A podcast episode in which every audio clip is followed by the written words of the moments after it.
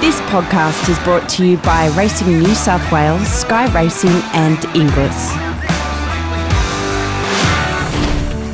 In light of current circumstances, Inglis has reconfigured the schedule of auctions for the remainder of 2020. Easter Round 2 is now programmed for Sunday, July the 5th and will be a live auction subject to conditions being deemed suitable by Inglis. This sale will cater for horses that have deferred from Easter round one or lots that were passed in through round one.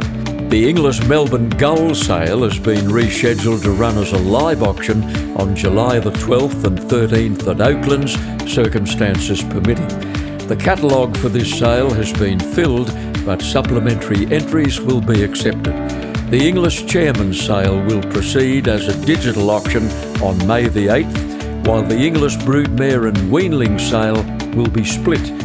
Broodmares by digital auction on May the 10th, Weanlings hopefully a live auction on July the 8th at Riverside. Inglis Scone Yearling sale a live auction on July 26th, the Inglis Great Southern sale a live auction on July 14 to 15, and the Inglis Ready to Run will proceed as scheduled on October the 28th at Riverside. Inglis, doing their best in difficult times. Welcome back. This is segment two with Sydney trainer Gary Portelli. Gary Single Bullet was a bit of fun for his owners. He won a Group 3 Pago Pago early on. He won a couple at Randwick, and I think he won a race in Brisbane one day too at Eagle Farm.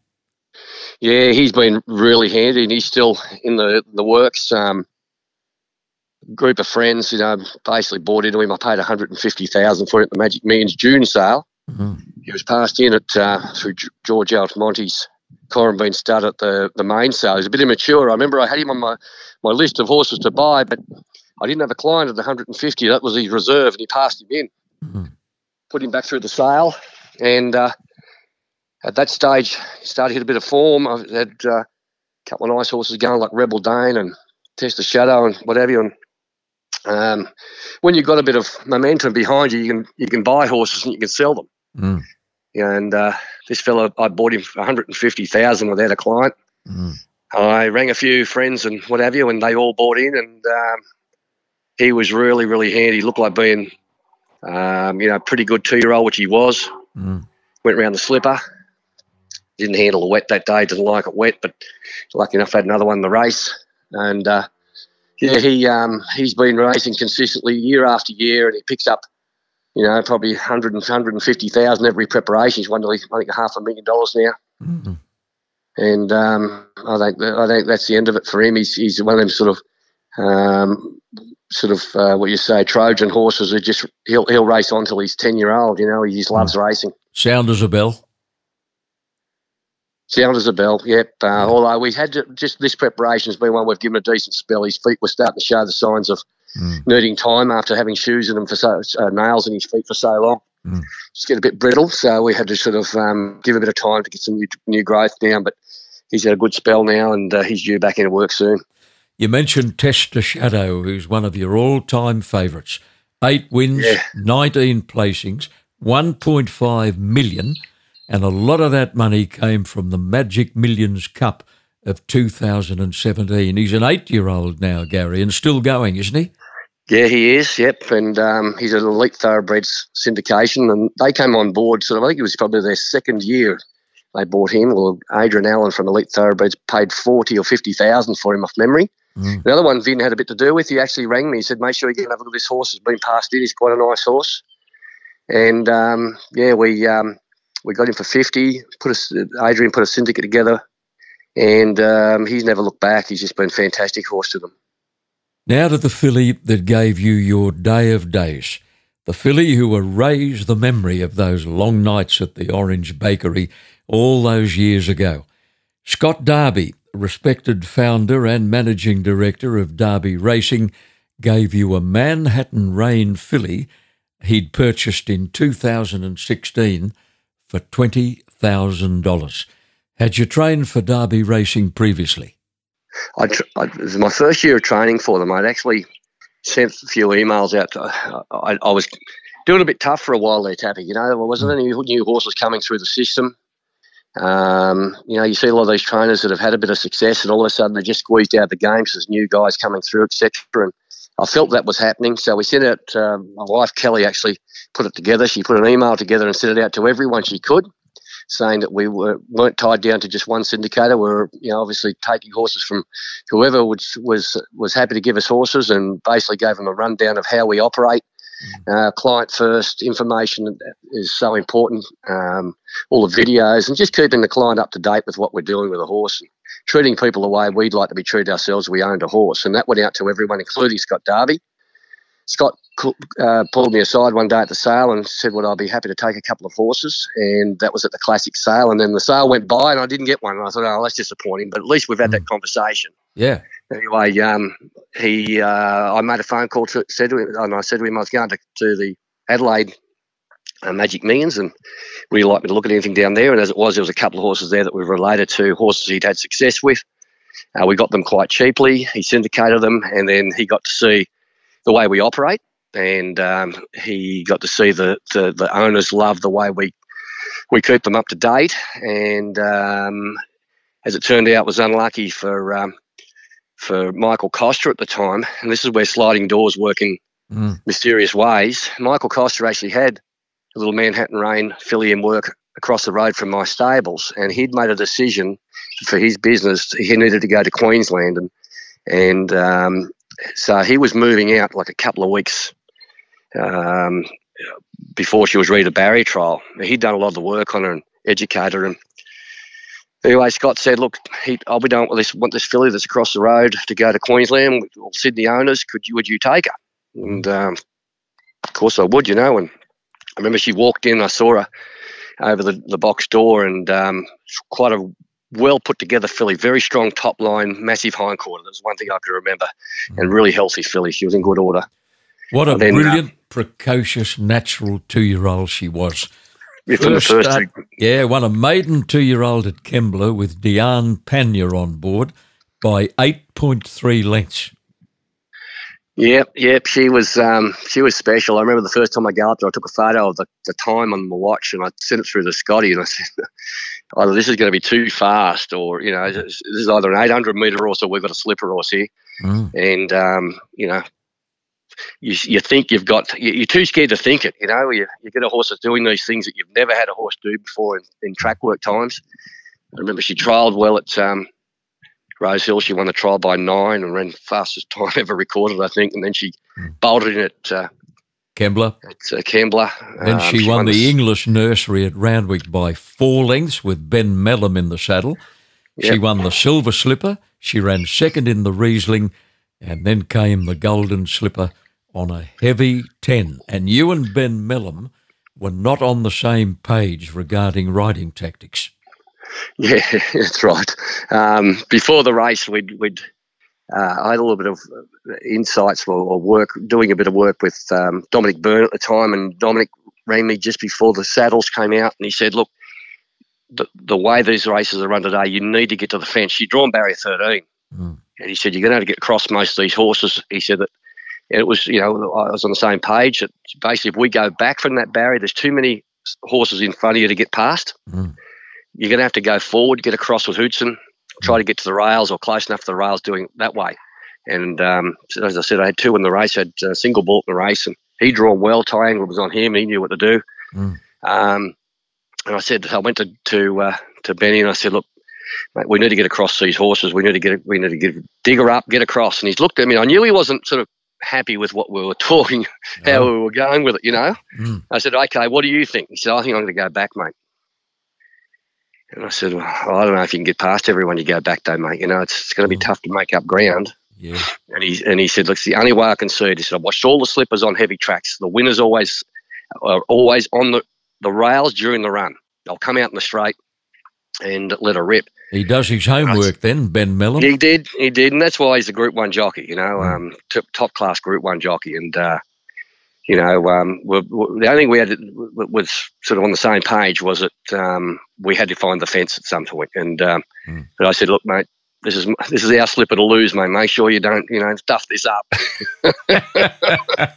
so on, I legged him on, and out he goes. And of course, hmm. um, the plan was if she jumped well, he was going to push the button and get across. If you didn't jump well, he was going back. Well, of course, he just grabbed hold out of the gates. He was never going to jump well. No. He went straight across the back of him, got to the rails. Um, of course, it was a heavy track. No one went near the fence. So he just kept getting runs up the inside. No one blocked him. Mm. And uh, he straightened up, put the foot down, and uh, the rest is history. And I remember I stood in the, I feel like I'm bragging, and I'm not one of them trains that says I said it was a certainty, but I stood in the winner's stall. I wanted to stand in the winner's stall. I don't know why. I just, just everything from the time I woke up in that morning, mm there was just things lining up. I woke up, I, put my, I swung my legs out of the bed, and I thought, "What day is it today?" You know, you always do that mm. three thirty in the morning. Okay, it's Golden Slipper Day. Okay. I've got to go and win this race now. So off I went to work. Mm. Everything was just lining up during the race. You could just see him getting runs up along the inside. I just couldn't believe he was getting all the luck in the world. He straightened up, put the foot down, away she goes. And I remember we had 120 people in the birdcage that were just part of my syndicates between the mm. two horses I had. They'd, the ATC had given us an area in the birdcage for all of our clients. And uh, mm. and I stood there and I just watched it and I thought to myself, I'm going to do my lifelong, I'm going to fulfill my lifelong dream here. Do not lose it. Do not go crazy. Watch every stride she puts in because this is something you may not ever do again. It's mm. such a, a such a hard race to win. So I watched the whole race. I didn't move. She went past the post. And then everything just started, the sound started coming. I looked around, there's people going absolutely ballistic. You've never seen scenes like it in the in a, in a, in a ATC or AJC, anything. Extraordinary um, scenes, weren't they, crazy. after the race? It was yeah. crazy. There was people so elated, they were out of control. I had people come at me from all directions, uh, press, um, cameras. It was just, yeah, it went from slow motion – to loud and out of control in about two seconds. And, um, you know, uh, it was the greatest thrill.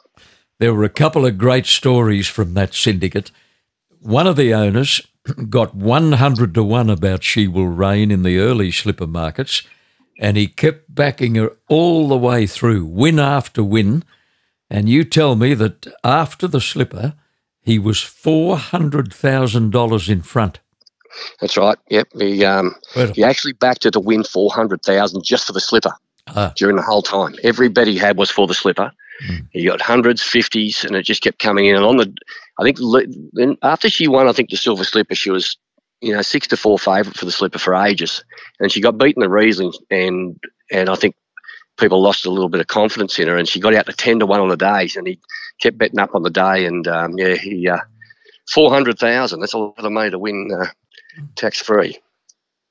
Another owner bought himself a decent fishing boat out of it, and he called the boat She Will Reign. That's right, Marty, big Marty. Yeah, yeah, he bought himself a boat, She Will Reign, and unfortunately, about the first couple of months he uh, he bought it, he took her out fishing one day, and lucky enough, he told the coast guard he was going out because uh, they found him about eight hours later on the beach, no boat, at the bottom of the ocean. Mm. Freak wave hit him, and um, so he had to buy a new She Will Reign too. I think he called it. Did he? and Marty's still going strong. He's still going strong and still sends me some fish every now and then, so that's good. Six months after the Golden Slipper, she came back as a three year old in the Moir Stakes at Moonee Valley over the 1,000 metres. Now, Gary, slipper or no slipper, this was arguably her finest moment. She raced older horses, she came from last, and she was electric on the night. Yeah, look, um, that was that was an amazing uh, win. That um, she's the first. I think she's the only horse to ever win a Golden Slipper and win a Group One of the next start. Because most of the time they race off into the three-year-old season and take on the the um, uh, the three year olds are group two level and three level and build to a group one again. So, mm. but because we've been offered, a, we'd got a slot in the, the Everest, I had to plot a path that had her spot on for the Everest. So I had a really wound up two trials, thousand meter race at the Valley. That was a perfect race, I thought, fortnight into the, the Everest.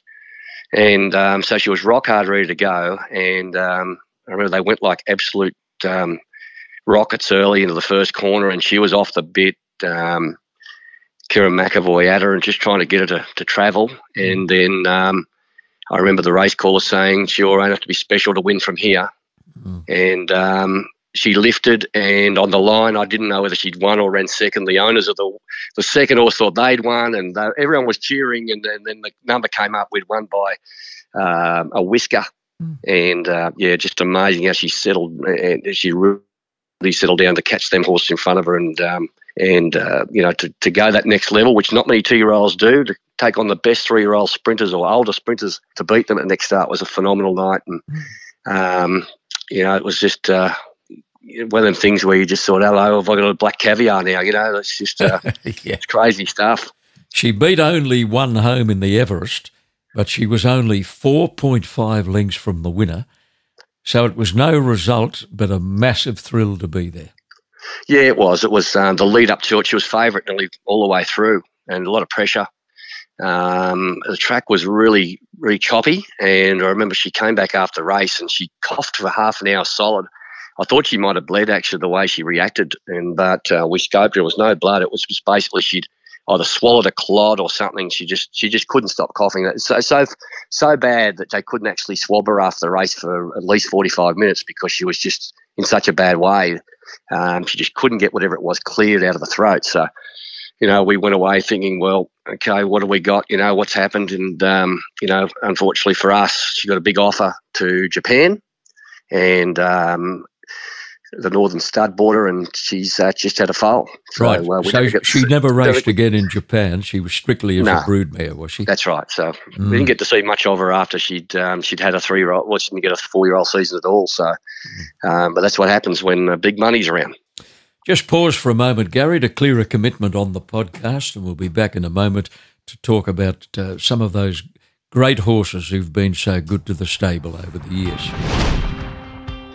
The Hawkesbury Race Club's autumn standalone meeting will now be staged at Rosehill Gardens on Anzac Day with three Group 3 features.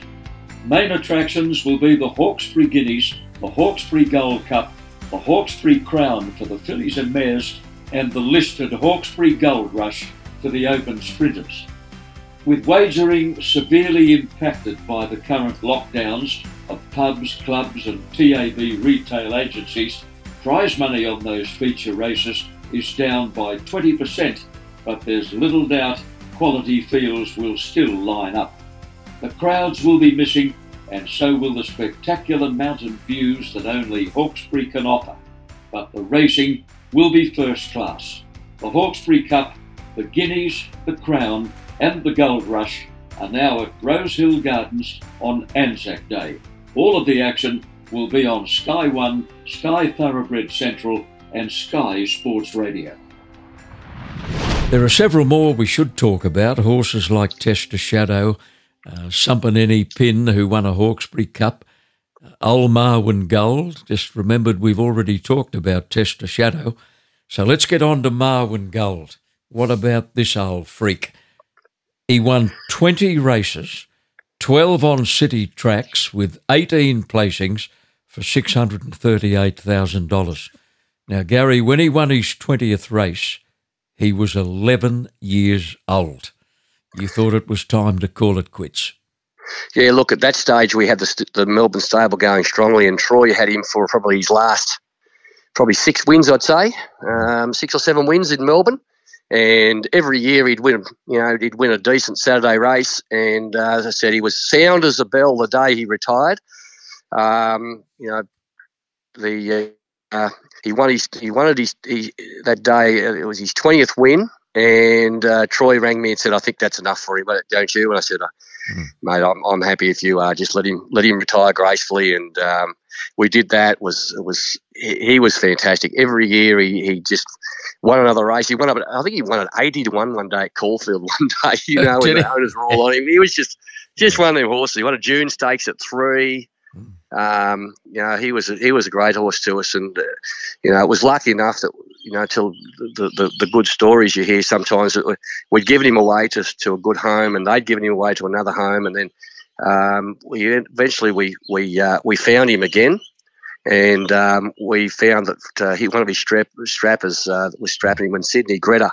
Yeah. Uh, we're trying to find a home for him, and she's taking him on. She's teaching uh, her kids and everyone to ride on him. He's 22 year old now. He's got a fantastic home. So isn't that beautiful? yeah, it's a, it's a good story. You know, it's good to be able to.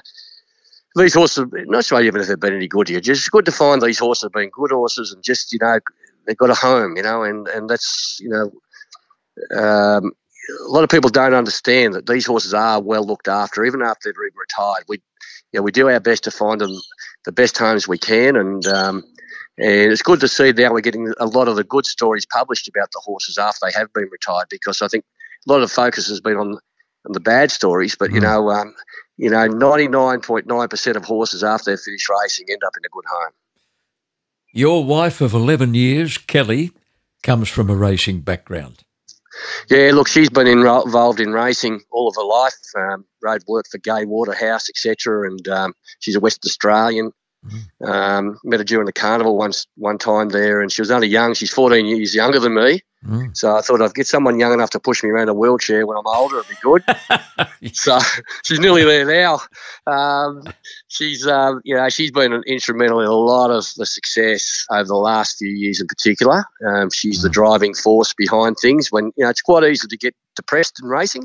Mm. You know, um, it can get you down. You, well, you mentioned that earlier, didn't you? You said you yeah. dropped the bundle for a while there. You lost That's confidence, right. you lost interest, and Kelly gave you a swift kick in the bum.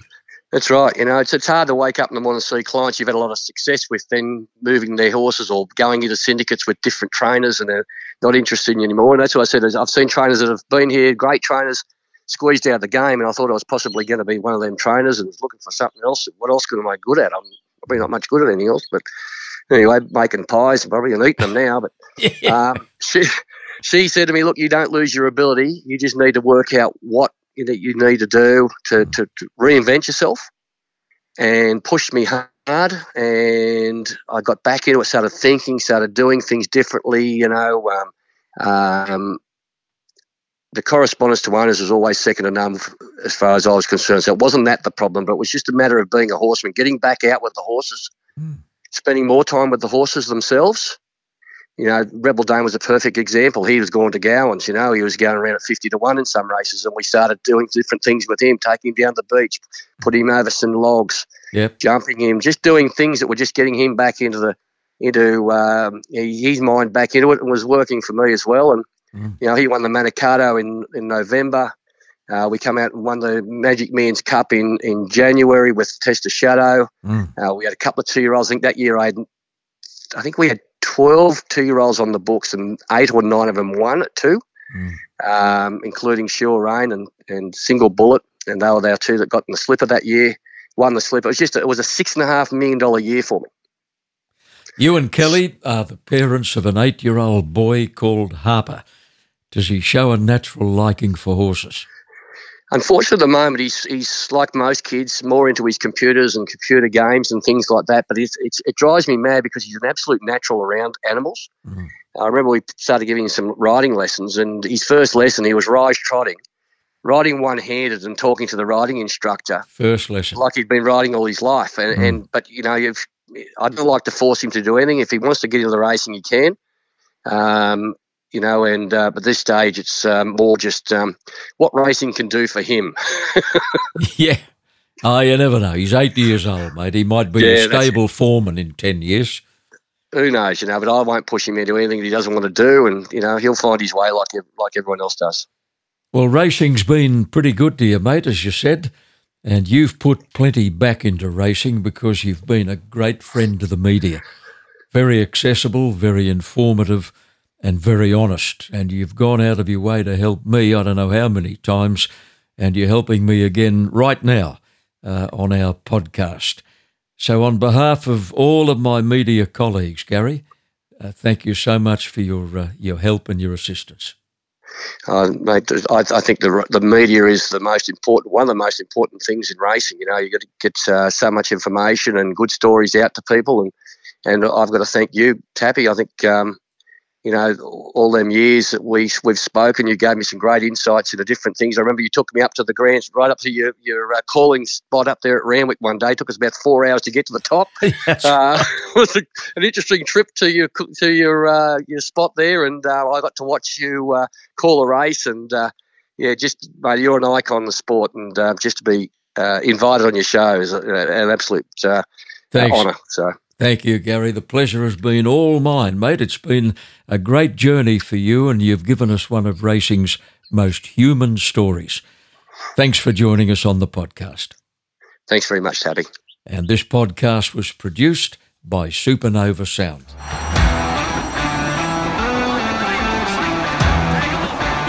This podcast is brought to you by Racing New South Wales, Sky Racing, and Inglis.